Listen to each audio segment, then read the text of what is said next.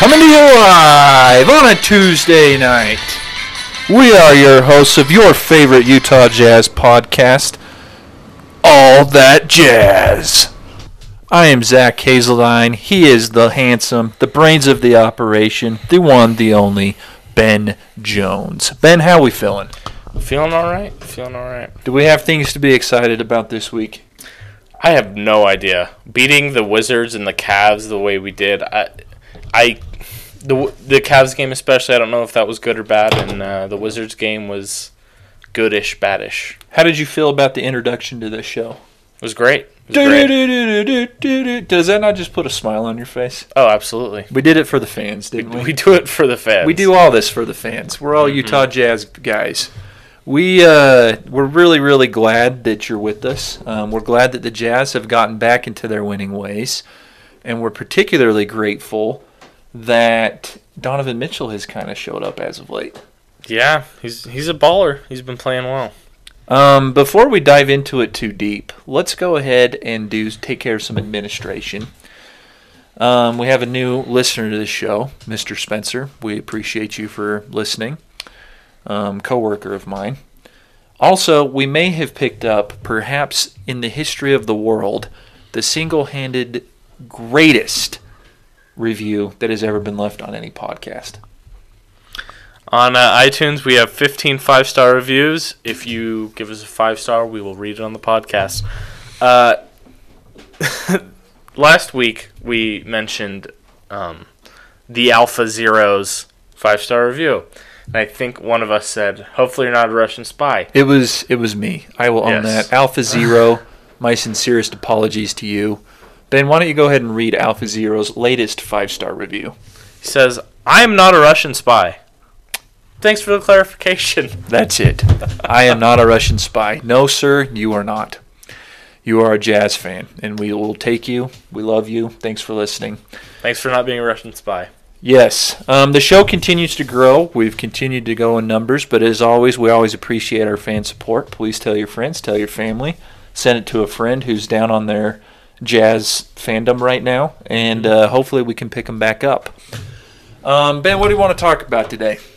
Where do we start? We, we had, like this season, it's been a roller coaster ride, and I so, felt like this week was the epitome of that. Perhaps we start from last week. We make this great prediction after our one of our more popular shows, Jazz Therapy, mm-hmm. um, which we might might as we might need to just make that a segment. Just we'll just call a segment a called Jazz session. Therapy, and I'll just voice a bunch of jazz concerns that you hear on the street these days, and then you can tell me if I'm crazy or not. Mm, I like it. I like um, it. Anyways, we we really thought that the Jazz would beat the Boston Celtics because of we? Andy Bailey's. You you did and I did. I predicted a win. I was a couple possessions away from being right. I was a couple of let's just decide not to guard Marcus Smart while he shoots open threes away from being correct.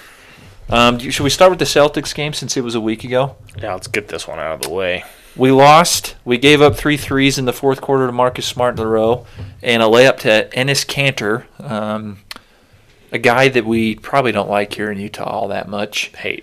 And uh, that was the end of it.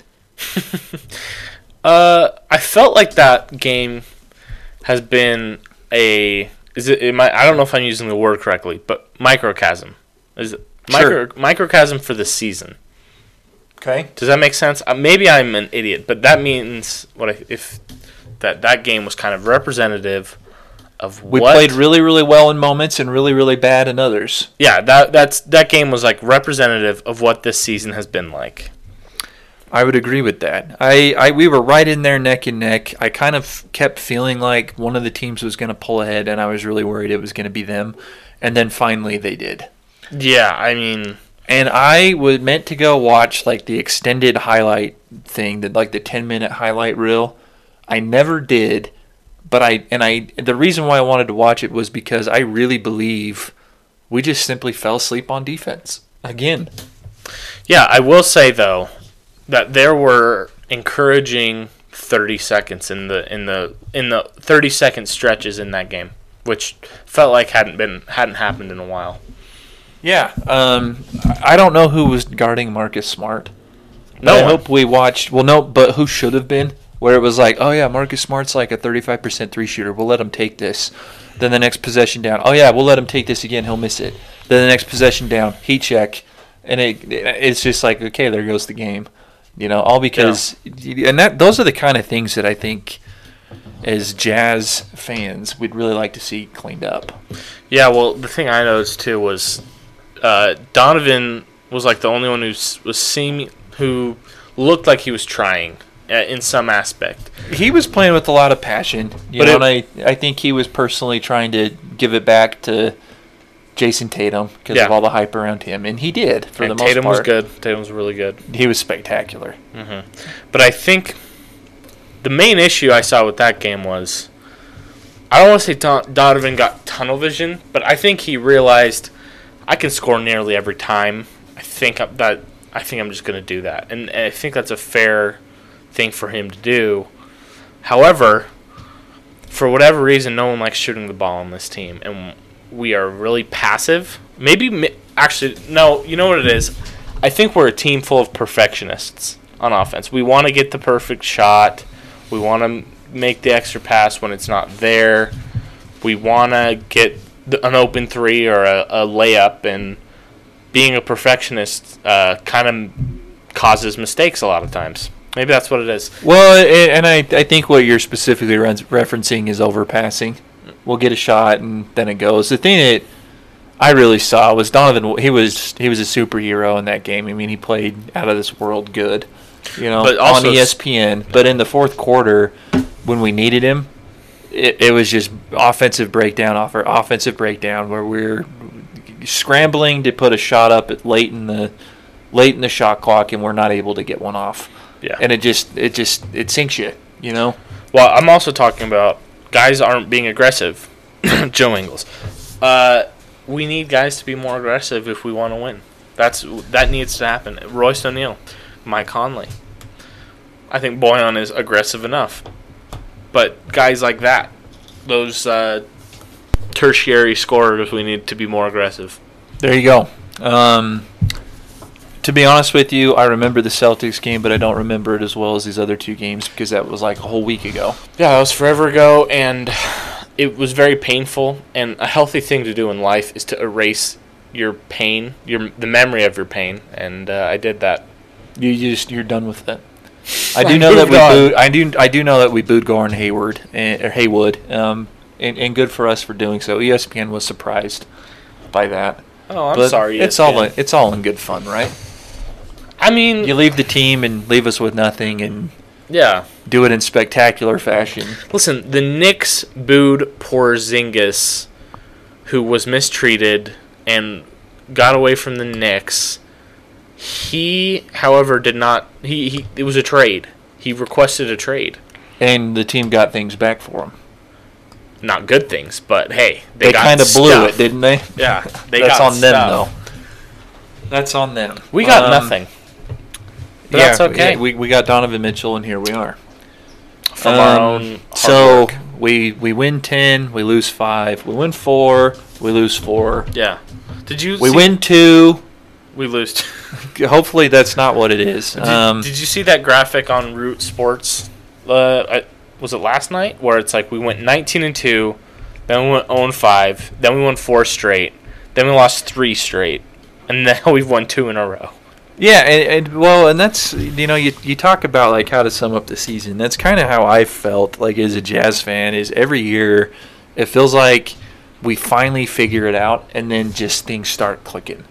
You know, yeah. last year yeah. or t- I guess it was two years ago when we had that spectacular, you know, one twenty-nine of thirty-four games down the stretch or something like that. Mm-hmm. And it just felt like we finally hit this click where people just could not figure out what we were doing or how to stop us. And then last year we kind of had this other stretch where the the, the season kind of softens up, but we finally start clicking, and it feels like, man, we're really right, you know, ready for the playoffs. Yeah. This year it's felt like we've done that like four times, and then we come to a grinding halt, and then we do it again, and then we stop again, and then here we are now with this little two games in a row thing against really crappy teams, with all of these questions going forward, with kind of a hairy schedule still to come. Mm-hmm. Uh, we got a bunch of games in back-to-backs, specifically against the Spurs, against the Lakers. We got the Clippers mixed in. Actually, we're done with the Clips.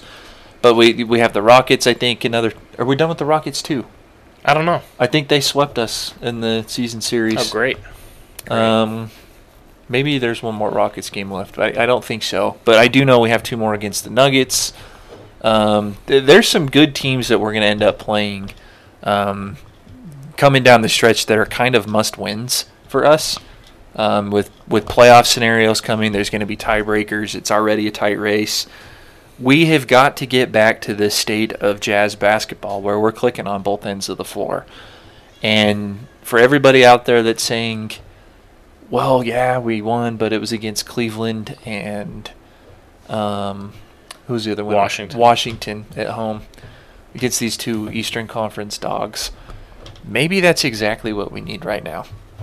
Um, well, Ricky Rubio, did you see this quote? No, what did he say? He says, the people upstairs don't care about chemistry. And that was totally a subtweet on the front office of the Jazz, and he thinks that we're struggling because of chemistry issues. Did he say that after the Suns game? I don't know if he said it after. I don't. I saw. This I know he said that last year like thirty times and on his way out the yeah. door. And Well, I saw. It might have been like retweeted or something, but I don't know if he said it again. But I would sure hope that he wouldn't say it again because I think that's ridiculous. Preposterous. Yeah, and I think he was just really upset last year when he was... in trade talks. Well, yeah, in trade talks, and shame on Memphis for leaking all that information. But also when... I mean, it sucks to not be wanted, right? Absolutely. I And we didn't want him. I think he would have loved to come back here. My problem isn't that he's bitter. My problem is people agreeing with him. Yeah, the front office doesn't value chemistry. They're right. And it's like, yeah, come on. No, no, no, this no. team's one hundred percent built.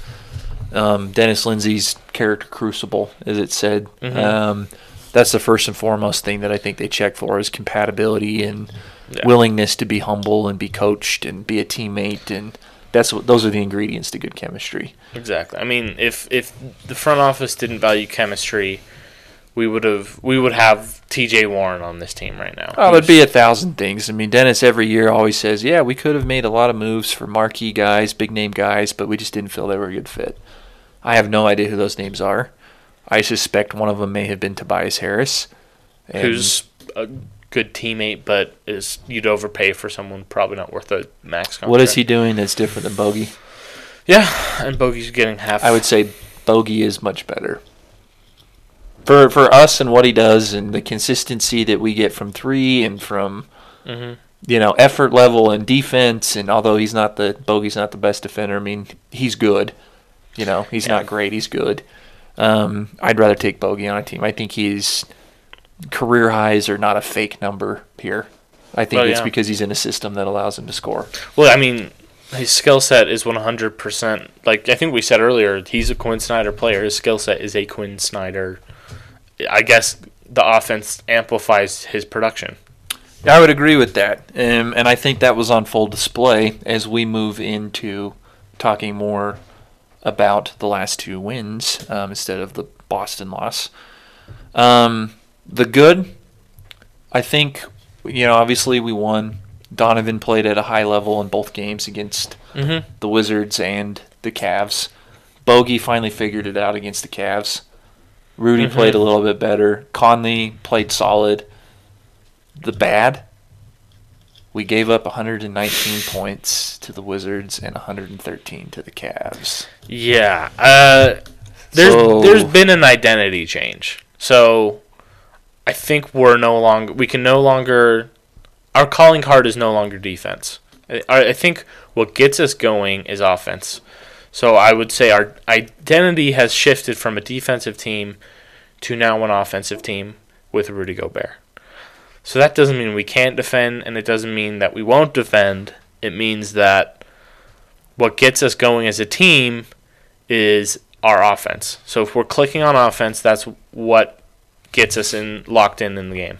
Well, and they always say, too, that, like, both sides of the floor tie into one another. That's true. You know, like, it's really easy to get back and defend when you make a bucket and they're taking the ball out of the net versus clanking them mm-hmm. and constantly rushing back to defeat, and, and it, you, you just to get defeated on, on defense again, time and time again, and then you don't make a shot. And I kind of feel like we get stuck in those cycles where mm-hmm. we just go cold. And I I think I sent a text to Ben during the Boston game where I said, I made a dad joke about it. I was like, man, is the hoop like nine foot seven instead of ten foot ten feet tall? Because the first quarter, like, we could not make a bucket, mm-hmm. and Tatum looked just completely masterful out there, and it was brutal to watch. And then suddenly we started playing again, and then what I'm trying to say, I guess, is that I don't think gaps get closed in the score just because we started making shots. It's because our defense. That's how runs happen, is you play good defense and you score points. Well, I mean, the best defenders know that they're not there because of the offense. So they know that they are not there to make shots. So they try to affect the game a different way, so they give it all on defense. And that's why Kawhi Leonard is such an exception, and Giannis, where they are both sides of the floor and dominant on both sides. Yeah, there you go. And a question for you, with all this being talked about in defense. Mm-hmm. Do you feel like we're capable of being a good defensive team? I, I really do. I then just, why aren't we? See, that's the problem. that's the that's the major issue. So the, the reason why I think we're no longer a defensive team was I was watching the Cavs game yesterday, and I saw, I think it was Bojan hit a three, and I see Royce with this huge smile on his face. And I was like, I just saw like a Jazz player smile. What is going on? And it clicked in my head that like this happiness, like the hap- the joy you get from playing for us, for this team right now, is coming with offensive runs, and instead of taking pride on the defensive end and pride in the fact that you think you can stop the greatest offense of all time, if that makes any sense. Yeah, you know what I mean? I, I, I totally get that. And the thing that like I've kind of thought of is we just don't have a guy, and like Rudy, he does it on every play on defense. Um, we kind of saw some success over the last couple games when, because Rudy's around the basket again, he's playing like he normally does. He's not, you know, and I think that's because of the personnel of the other teams. It doesn't really allow them to stretch us as much as mm-hmm. the Rockets do. Well, I mean, part of that with the stretch, with I was thinking about this too, which I forgot to mention last week, with the stretch five and the five out, is usually when a team does that, they're giving something up on defense in whatever aspect, and we need to, we need to take advantage of that so they can't play this five out style against us. Well, and that, you know, so it brings up another point, but I guess just to finish what I was saying earlier, then we'll jump back to this. We don't have that guy, and you kind of hit on it with pride, that's going to say, okay, Bradley Beal is not going to score forty-two on us tonight. Mm-hmm. He's already got thirty. He's not going to get to thirty-five. I'm not going to allow that to happen. We don't have that guy on the team. It used to be like Jay Crowder would say, Jay, go stop Bradley Beal. Go rough him up a bit. Mm-hmm. Give him a couple hard fouls. Get him out of rhythm. Don't give him anything easy. Take a couple fouls if you need to. And get them, you know, kind of get them out of sync a bit. And we just don't have a dude that does that anymore, you get, know? And I, and we have guys that do that. We have Royce that should be doing that. We have mm-hmm. Joe who should be doing that, you know? But it, it, it's – that's one of the things that I – like, and I, I don't want to be like – you kind of always say this too. I don't want to be like, oh, I played basketball. Yeah. I played sophomore basketball on the high school team. And then I played rec league after that, and it was a lot of fun. But I always remember, like, kind of one of the things that it was kind of fun playing against a team was when someone else was guard you were guarding was starting to get hot, being able to cool them off. Yeah, it was great. Kind of a fun thing and like a fun feeling. And I think that I think that's what we're missing on defense is we're so close. Um. They they made a comment on the radio the other day where they said, we're honestly a couple possessions away from winning all these games that we've lost. Mm-hmm. These, you know, you, you talk about three plays from that Celtics game that we could have back. They were all three of those Marcus Smart threes. Yeah. You take those away, and it's anyone's ball game, you well, know? And it's just Donovan, mm-hmm. somebody, Mike Conley, somebody, Royce especially, be that guy for us that steps up and says, I'm putting an end to whoever's going to go score thirty on us tonight. Mm-hmm. Well, it makes me think, like, the most competitive people in the N B A are the ones that defend. And that's there are obvious exceptions to that rule, but, like, like for example, James Harden, I believe, is just as competitive as anyone else in the N B A. He doesn't play defense, but he does what is asked of him, which is, hey, go get thirty-five a game, you know? But my point is, maybe these – I don't want to say this because we don't know how these guys are wired, but I feel like there's this dog mentality, this competitive spirit that we see glimpses of from the team, but it's never consistent, which is why I think we're so frustrated and why we need someone, is that we want someone, or I want someone, with a dog mentality twenty-four seven. And yeah, I, I just like haven't it, seen that. Like, do you ever notice that Bradley Beal's probably not going to score thirty-seven against Patrick Beverly? Mm-hmm. It doesn't matter what team he plays on. Yeah. Do you ever notice that? Absolutely. And I get that he spends all his energy and his time on on defense, and that's kind of primarily like his calling card. But you you think about You're like about Bradley Beal. No, uh, Patrick Beverly. Yeah, yeah, you know, and that's that, that that's kind of like his thing. Like, I'm gonna go shut you down. Mm-hmm. I'm, I'm gonna lock you up. You're not gonna score on me tonight. Yeah, and that's the same thing with P J Tucker, who's a six foot five center that somehow holds Rudy to two rebounds. And see, that's five points. That's that's what we're talking about. I, I believe that P J Tucker believes he's the greatest defender of all time, but he believes that because he ba- he backs that belief up.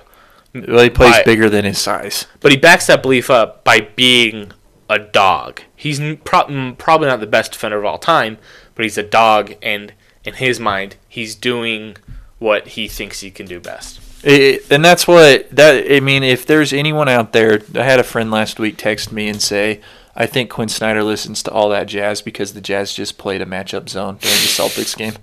And we talked about that the night before, and that's not – You know, we hope Quinn's listening. Okay, fine. Let's not be humble and brag. Quinn's listening to the show. Listen, Quinn, if you want to offer us jobs, go right ahead.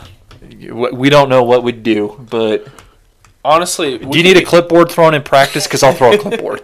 I will lose my mind in if, practice. If you want a good, you know, if if you want a P R team, we can do that. If you want, if you want an idiot's perspective, or like an average fan's perspective of coaching.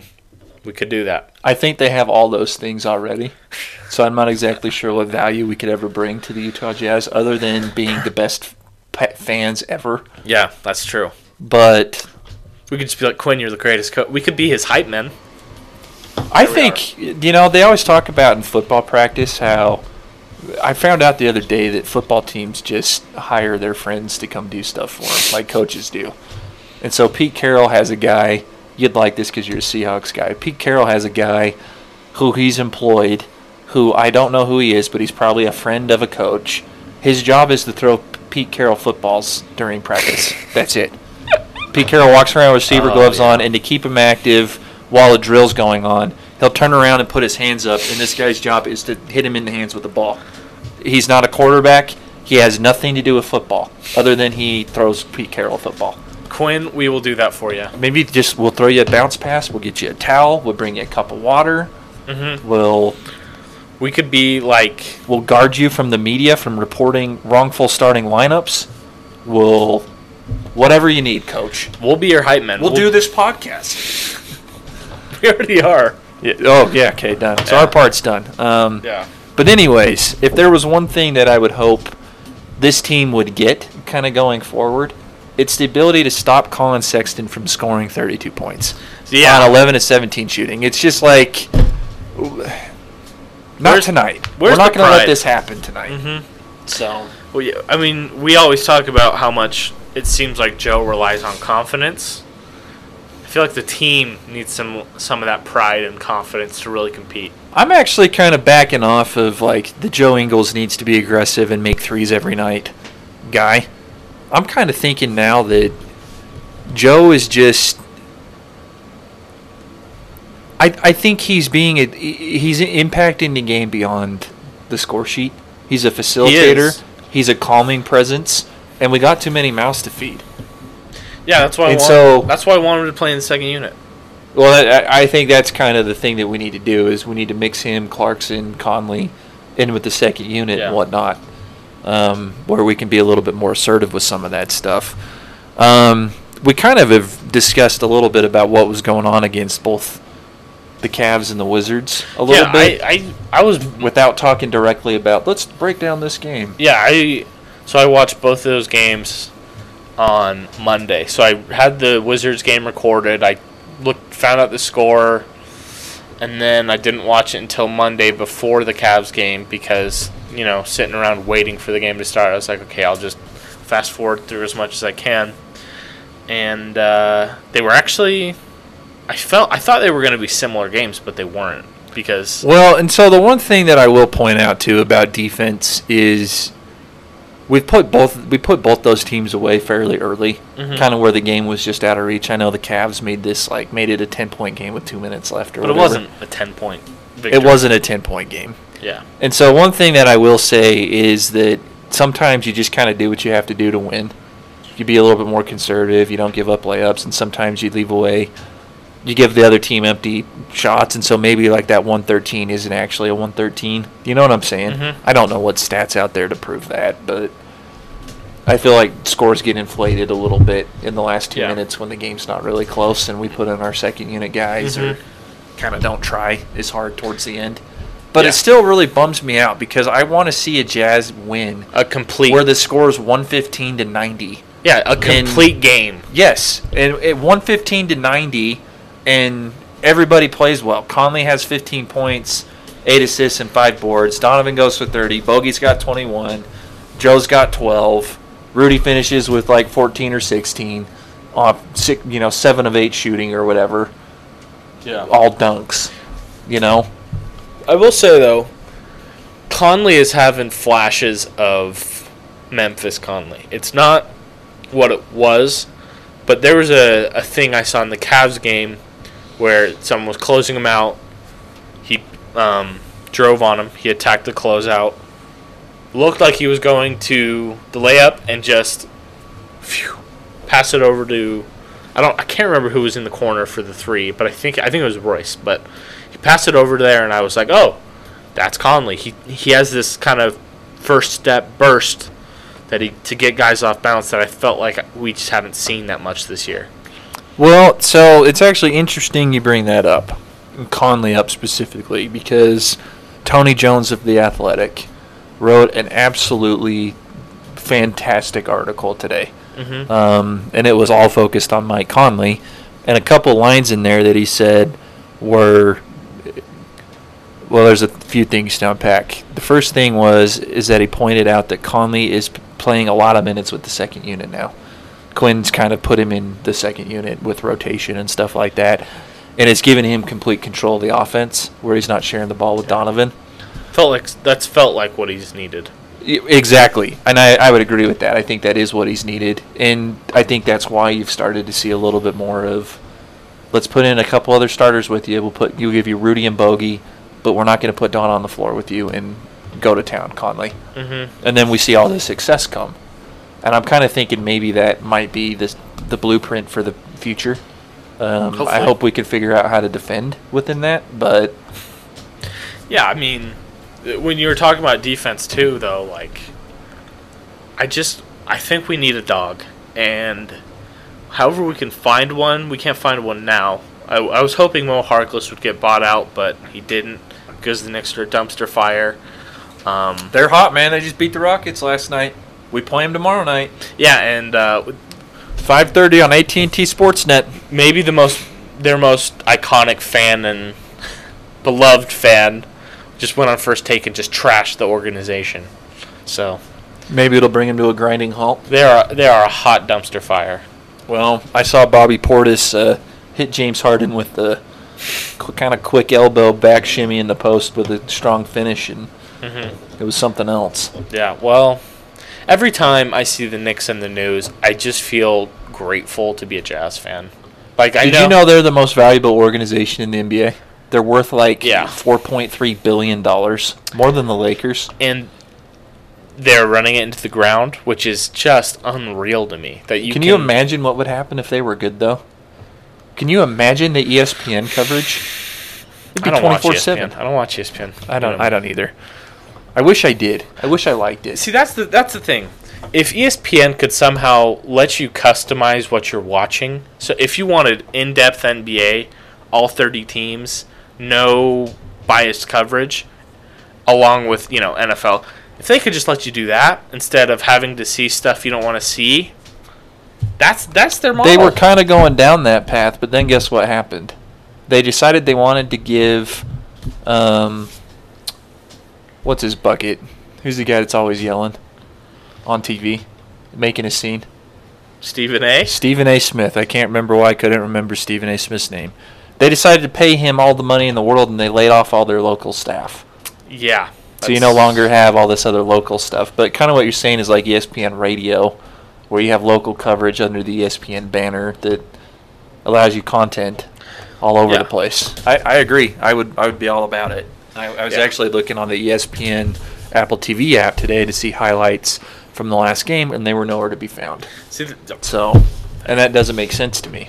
It shouldn't, because for whatever, it, at some point you just gotta accept. Hey, there are Jazz fans in the world. There are Pacers fans that uh, want to see coverage of their team. At some, it doesn't have to be even on the television. The Memphis Grizzlies. The Memphis Grizzlies. Small market teams want to see their team covered by. Just they they want to see. They want it to be easy and accessible to see their team covered instead of having to come to us, you know, hear our opinions. In our basement studio, yeah. recording in our basement studio with our high-tech equipment. Yeah, maybe that's the answer. Actually, no. Don't do that, E S P N. Because we'll, it put us out of business. They put us out of business. Yeah. All right, even though that's impossible because we're not being paid yet. um, we will.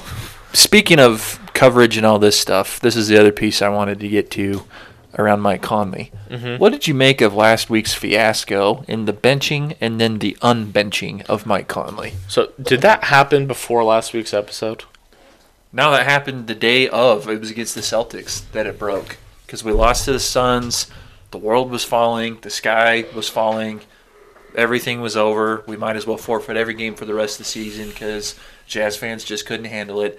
And then The Athletic, Tony Jones breaks the news that Mike Conley had been moved to the starting lineup, mm-hmm. or out of the starting lineup, and that we were going to start Royce again.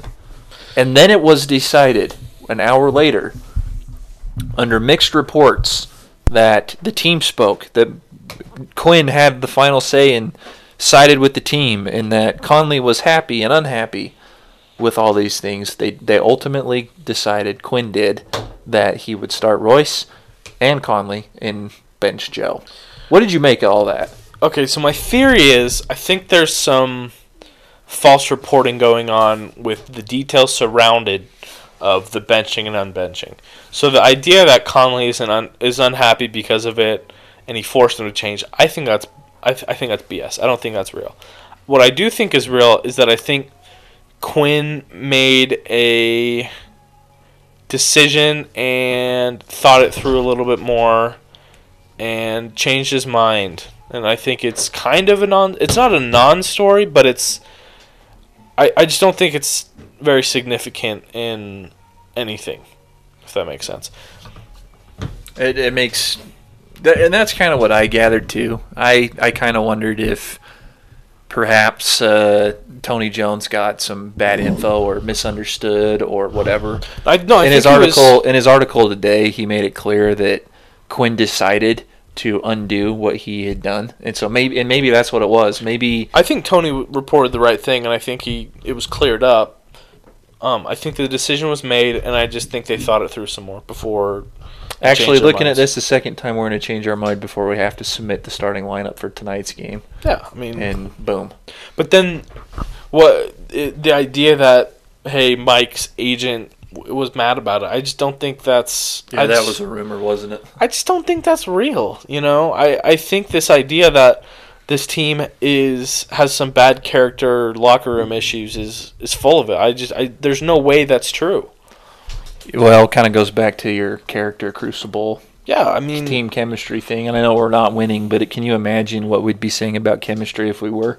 Exactly, exactly. I, and so, and that that's the indication of I, I think these guys all get along, and I think they all want to win. It's just been kind of a rough go. That's the whole thing, though, is winning cures everything. So right now we're winning some games, but we're losing some games that we feel like we should win.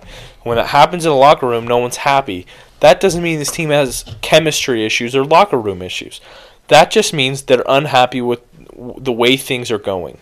Okay? That doesn't mean that they hate each other. That's all I'm trying to say. Because I've, I've seen some people say that these Jazz players hate each other, you know, we don't care about chemistry. It's it's not true. It's it's the fact that losing, the more you lose, it's the harder it is to stay to, to for the locker room to stick together. That's all I'm saying.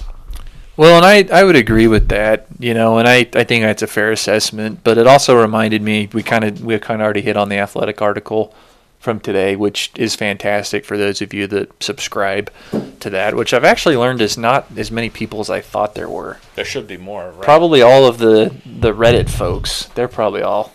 By the way, you Reddit people are awesome. All you fans out there that are on Jazz Reddit that I, Ben told me the other day, I didn't see it, but he told me the other day that a thread was going on, what are the best jazz podcasts, and somebody who listens to the show threw in All That Jazz into the list, amongst all the other names like Locked On Jazz and the J Notes. And there's a lot of podcasts about it. There jazz. Are. And we, we kind of got our hat thrown in that ring. And thank you to all you Reddit folks. Um, you're the real people keeping us afloat out there. But I kind of wanted to hit on what Conley said to Tony Jones today on The Athletic. Mm-hmm. He said, uh, speaking about his frustrations and realizing what what was being said about him in the media, He, he said, nobody's more frustrated than me. Not the fans, not the media, not my teammates. I'm not a guy who runs from looking in the mirror. But at this point, I have to control what I can control, and stay, and I have to stay locked in. I have to focus on what I can handle. I know what's being said, but in a big way, it's not in my control what people may think. Which is, that's that's a pro's pro, kind of what we thought about Conley coming into the season. That's a pro's pro coming out. Mm-hmm. But the article went on to have a couple other quotes where he said, people want me to be the same Mike Conley that was in Memphis. That simply can't exist on this Jazz team. And, and, and so I ha- that's that's what kind of what he's saying is, I've learned I have to be me, but I have to be me in context to the Utah Jazz. Gotcha. I don't have to be me in context to the Memphis Grizzlies. And, and that doesn't mean he he can't produce like he did in Memphis. Maybe something's changed, but I think the the thing about Memphis was that they just didn't have anyone on offense, and he had to have the ball. So like he had to be a ball dominant player on those teams because they didn't have many offensive threats. No, and we've seen his three ball start to go. We've seen him finish at the rim a little bit better the last while. Mm-hmm. Cavs game, we saw his floater was locked in again.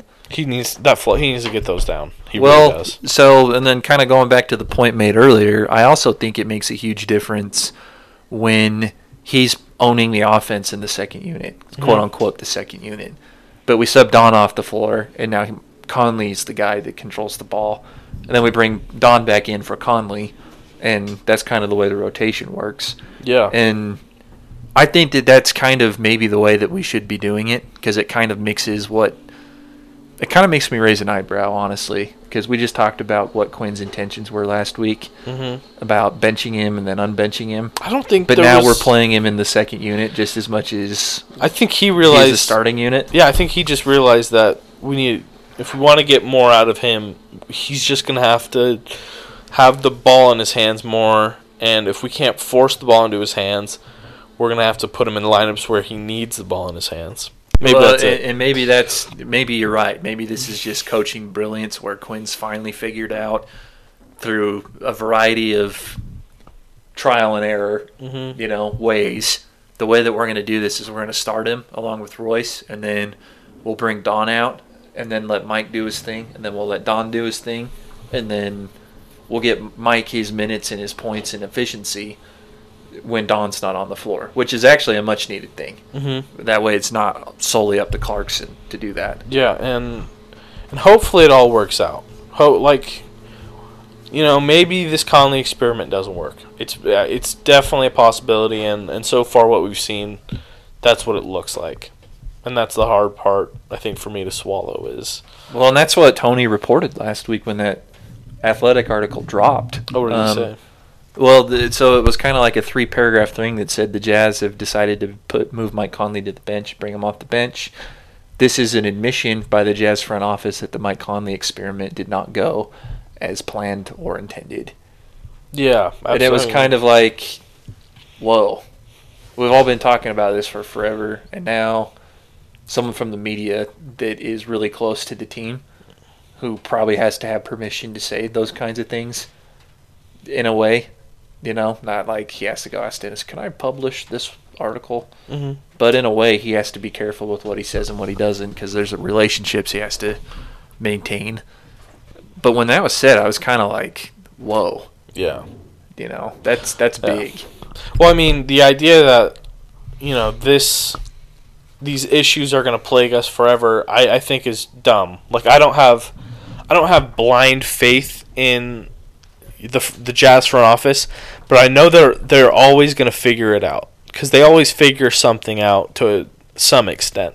Mm-hmm. So while we may not be a sixty-win team, we'll figure we'll iron out these issues. Whatever has to be done is going to be done. So, kind of looking forward, we have this week's games. We play the Knicks, who we better beat. We play Boston. It'd be really nice to go get some revenge in T D Gardens. Um. And then I think, I'm trying to remember, we're back home against Toronto on Monday night, and guess what? I'm going to that game. Oh, really? How fun is that? Good for you. Yes, I'm really excited to be down there for that. Um, what do you think we need to do, though, in order to kind of solve what we need to solve so this team starts hitting its stride? We talked about defense, and I think we kind of hit that one on the head. It's mm-hmm. got to be a team thing, and people need to take it personal. Absolutely, I think. What else do you think is holding us back? What else do we need to do in order to get there? Well, um, like I said earlier, this this identity change from last season, that we're not this scrappy team overachieving. We are. We have actual talent that um, if we want to overachieve, we need to get that scrappy mentality back. And you're seeing this around the league a lot more than you probably would have ten or fifteen years ago. So you look at the Clippers right now, um, th- they had an identity change by signing Kawhi Leonard and, Paul, and trading for Paul George. Uh, you saw it, um, you, you saw it last year with the Celtics where I'm sure there were more locker room issues. I'm sure there were guys that hated uh, certain players on that team. But uh, and uh, we've seen it with a lot of teams with LeBron James where they just don't care about the regular season. You know, they for whatever reason they don't give it their all in the regular season. And I think that it's something new where there's some mentality change with players that now that they have talent, they don't have to give the same amount of effort anymore. Maybe that's it. I don't know. That's a th- that's that's a hypothesis by me. Yeah, I just you know, and those are all valid points, but it's kind of a head scratcher. I don't know what the data shows. I I don't think we've had a consistent lineup enough to know what a unit looks like because it's been so up and down. Clarkson's the guy, then this is the guy, and then we put Conley in there, and then mm-hmm. let's mix let's mix in Mitchell and, Con- and Clarkson. Like there's kind of it's been some awkward. It hasn't been like your last year. I feel like it was kind of set. You know, we play these guys, and we play these guys, and we check these guys back in. This year, it's just been kind of all these tools moving at once. And, and same with how they're performing. The, their performance is going up and down instead of steady. Well, and hopefully we kind of see that change. I feel like Donovan has been much more steady. Yeah. As of the last week and a half. And I, I'm hope, like I, I think it's like a kind of a consistentness yeah. that's coming back Consistency, yeah. to his game. You start mm-hmm. seeing some moves that he's pulling out that's like, okay, that's the Donovan we know and love. Where did those go, you know, during these losing yeah. stretches? Um, I I hope to see a couple things down the stretch. I really hope that we see, and I, I'm going to buy into this whole Conley running the second unit thing. Mm-hmm. I hope we see ownership within that. And I yeah. hope we see mass amounts of production where other teams aren't able to go get off to a fifteen oh run, you know, and all this stuff. I hope Conley's able to kind of negate a lot of that stuff, and hopefully it happens on defense as well as it does on offense. So that's one. The other thing I want to see is I, I kind of hope Rudy doesn't ever really get that frustrated ever again about guys not throwing him the ball in the post, because they have made a very clear and conscious effort to get him the ball in the post, and it attributes to five or six turnovers a night where we get it, we hit him in the hands, and he's just not able to catch the ball. I can't believe we've gone forty-five minutes without really mentioning Rudy, because something, part of those defensive struggles we've had, I think, can be attributed to him not being a god on the defensive end of the floor. Well, but there's other things where we see things like Rudy not getting back in transition defense. I mean, that's what I mean. Yeah. Harpering even kind of called that out in the broadcast. Well, there's finally Rudy getting back on defense, hustling. Something. And it's kind of like, gosh, we cannot. Uh, why? Why to what? Why are we not doing these things? Like ah, yeah. you know, and that's that's kind of, we got to start doing the little things again, and that.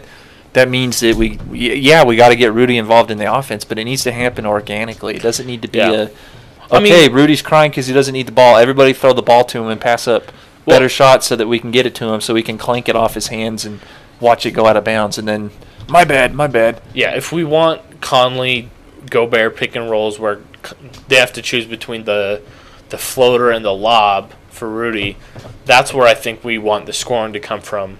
Or where we get the team off balance, we get to the rim, the help comes, Rudy's open for a dunk.